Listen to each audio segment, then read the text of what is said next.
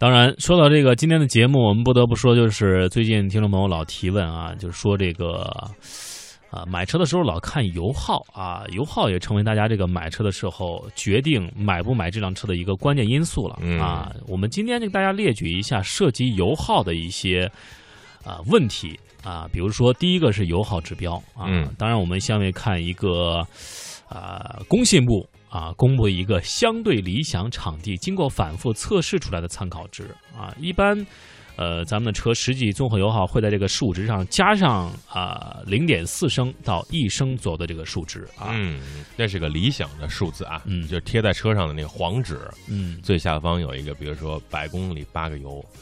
基本上只是看看而已啊，嗯，一定会比这个高啊。对，加个零点四到一升啊，甚至会更高，因为根据你开车习惯不一样，对不对？嗯。第二个就是发动机了，油耗高不高跟发动机是有直接关系的啊。这个涡轮和直呃直列啊，这个 V 八和 L 六各车企在这个动力上是卯足了劲儿去发展。呃，提高动力，降低油耗啊，比如说什么创驰蓝天啊，什么地球梦啊，自吸发动机的领军者啊，涡轮增压也是各个公司的这个呃看家的本领。呃，在发动机上追求一个更加高的性价比。嗯，的确是这样啊。第三就是变速箱了。其实家用主流的变速箱就是咱们的手动箱 M M T 哈，自动变速箱 A T，还有 C V T 变速箱，还有双离合变速箱。DSG 这几种，通常来讲，这个 CVT 的变速箱是以省油为卖点。当然，如果您是非常关注省油的话，这个首先关注档位数，其次就是变速箱的这个换挡时机。一般来说，变速箱转速越低，以及高速巡航的转速越低，咱们这个车啊就越省油了。嗯，好，我们再来看下一个话题呢，就是整备质量。说到这四个字，大家可能有点陌生哈，就是这车有多重，对吧？有多重？为什么呢？当然了，越重的车啊，同样的马力之下，它肯定就越费油；那越轻的车呢，同样的马力之下，它就越省油。但是轻和重也是相对的。如果这个车特别特别轻，嗯，开着开着这车就飘起来了，我要飞得更高啊，拿个翅膀就能飞了。所以呢，就一定要有个平衡点。呃，整车质量每减少一百公斤，百公里油耗下降零点一升。左右啊，现在车企呢大部分走轻量化的路线啊，全铝车身我们也讨论过，A 级车重量在一点二到一点五吨，B 级车一点四到一点六吨，C 级车大概是一点八到两吨左右。啊，那全尺寸 SUV 咱就不算了。对，嗯，这个问题呢，我们一直都在讨论。那天和节目当中和嘉宾也在聊，那就关于这个奔驰新 E 级，嗯，呃，部分地方用钢啊，没有用全铝啊。F 嗯嗯，这个捷豹的 XFL 啊，用了全铝车身啊，这个问题呢，呃，还是要相对看。但是如果在同样的情况下，啊，越轻肯定是越好的。嗯，当然大家一定要记住，这个官方厂家所宣称的这个全铝车身呢，它就是个噱头啊，没有真正的全铝车身啊，怎么可能有呢？对吧？它只是在汽车的关键的呃这个节点、关键的车身的主要的位置用了全铝的这个。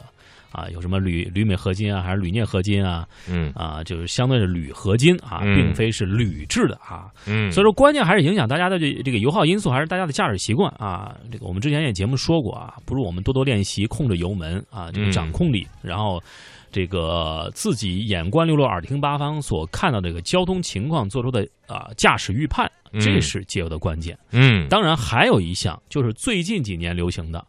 启停功能，嗯，这个是在欧洲流行过来的啊。这个自动启停功能啊，这个相信部分豪车都带有啊。但是这个实际使用当中啊，广大车主却使用很少啊。也许有人会认为，自动启停功能就是频繁的点啊启动啊停止发动机啊，这跟手动频繁的启动呃发动机有什么区别呢？啊，这个这样会不会损害发动机呢？啊，到底好不好呢？嗯，先来介绍一下什么叫自动启停系统。哎，这就是一个名词解释啊，叫 Start and Stop，简称 STT。自动启停功能啊，就是在堵车和等红绿灯的时候，发动机自动熄火，起步时候再点火，减少不必要的燃油消耗，降低排放。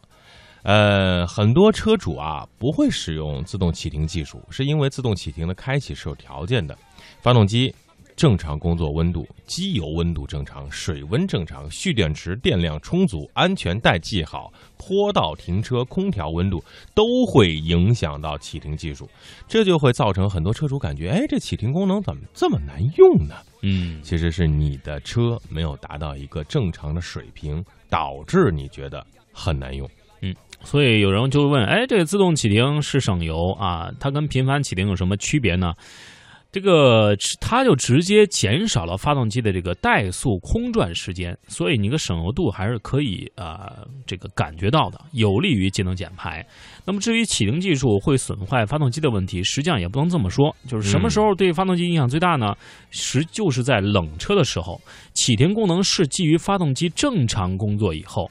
所以对发动机的影响可以忽略不计啊，但是大家都会说，哎，我这一启停就抖一下，一启停就抖一下啊，嗯。特别是 ABB 的这个品牌啊，嗯。这个一启停，呃，座椅就抖一下，觉得，哎，这个感觉好像有点伤害的感觉，嗯。其实不然，其实并不是这样的啊，只是你没有适应而已啊。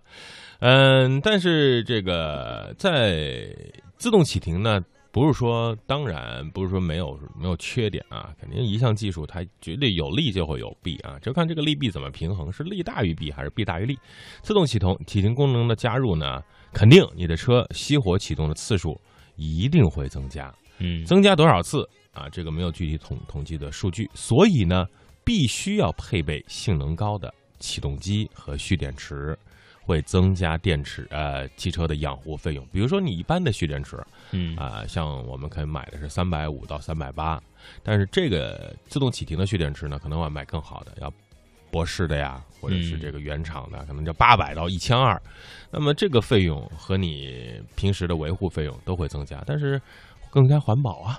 嗯，当然这个油耗具体也没算过啊，嗯这个油耗会不会抵得上这个？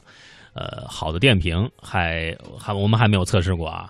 第二，就在润滑方面，配备自动启停的汽车，因为启停熄火的次数多啊，对机油的品质要求比较高，也无疑会提高保养费用。但是我觉得，你无论有没有这个启停，这个机油的品质都要买高的啊。嗯，毕竟这东西是不光是买内部的，高的啊，理工有一句话就特别对，嗯，要买真的，这个很关键。有些人就是那花了很多钱啊，这个这个我这个绝对是好的，我那么贵，但是是假的。嗯，这个事儿啊，一定要干脆多数时间下去联系联系这个，嗯就是从厂里弄点儿弄点儿，嗯 咱买拿油桶接点儿，咱咱卖去，不知道大家有没有意见哈？嗯，呃，一定要品质有保证啊。对，品质高啊，嗯一定要记得。嗯，还有呢，总的来说呀，自动启停呢肯定是好的啊，至少在省油上。呃，现在为什么有这么多人觉得不用呢？我真的见过很多车主刚买的新车，基本上把这个自动启停功能给取消了。第一个是不适应，嗯啊，就像我们刚开始用淘宝，刚开始刷这个呃手机付款的时候，你肯定会觉得很有很多顾虑，对不对？啊，嗯又要输密码，又要这个银行绑定啊，手机短信。但是你慢慢慢慢的你就习惯了，生活中离不开了，就相当于你原来开手动挡，现在变为自动挡啊，你也会觉得自动挡会比手动挡费油，慢慢慢慢就变成了自动启停，这个是啊适应的过程啊。嗯这个我觉得好像在这回 G 二零峰会上，大大说了一句话，嗯 我们要不停的去学习，要吸收新鲜的东西。对，嗯。也许这个自动启停技术就会更加的普及一些，哎也使我们的节能减排能够、呃更多的落到实处一些。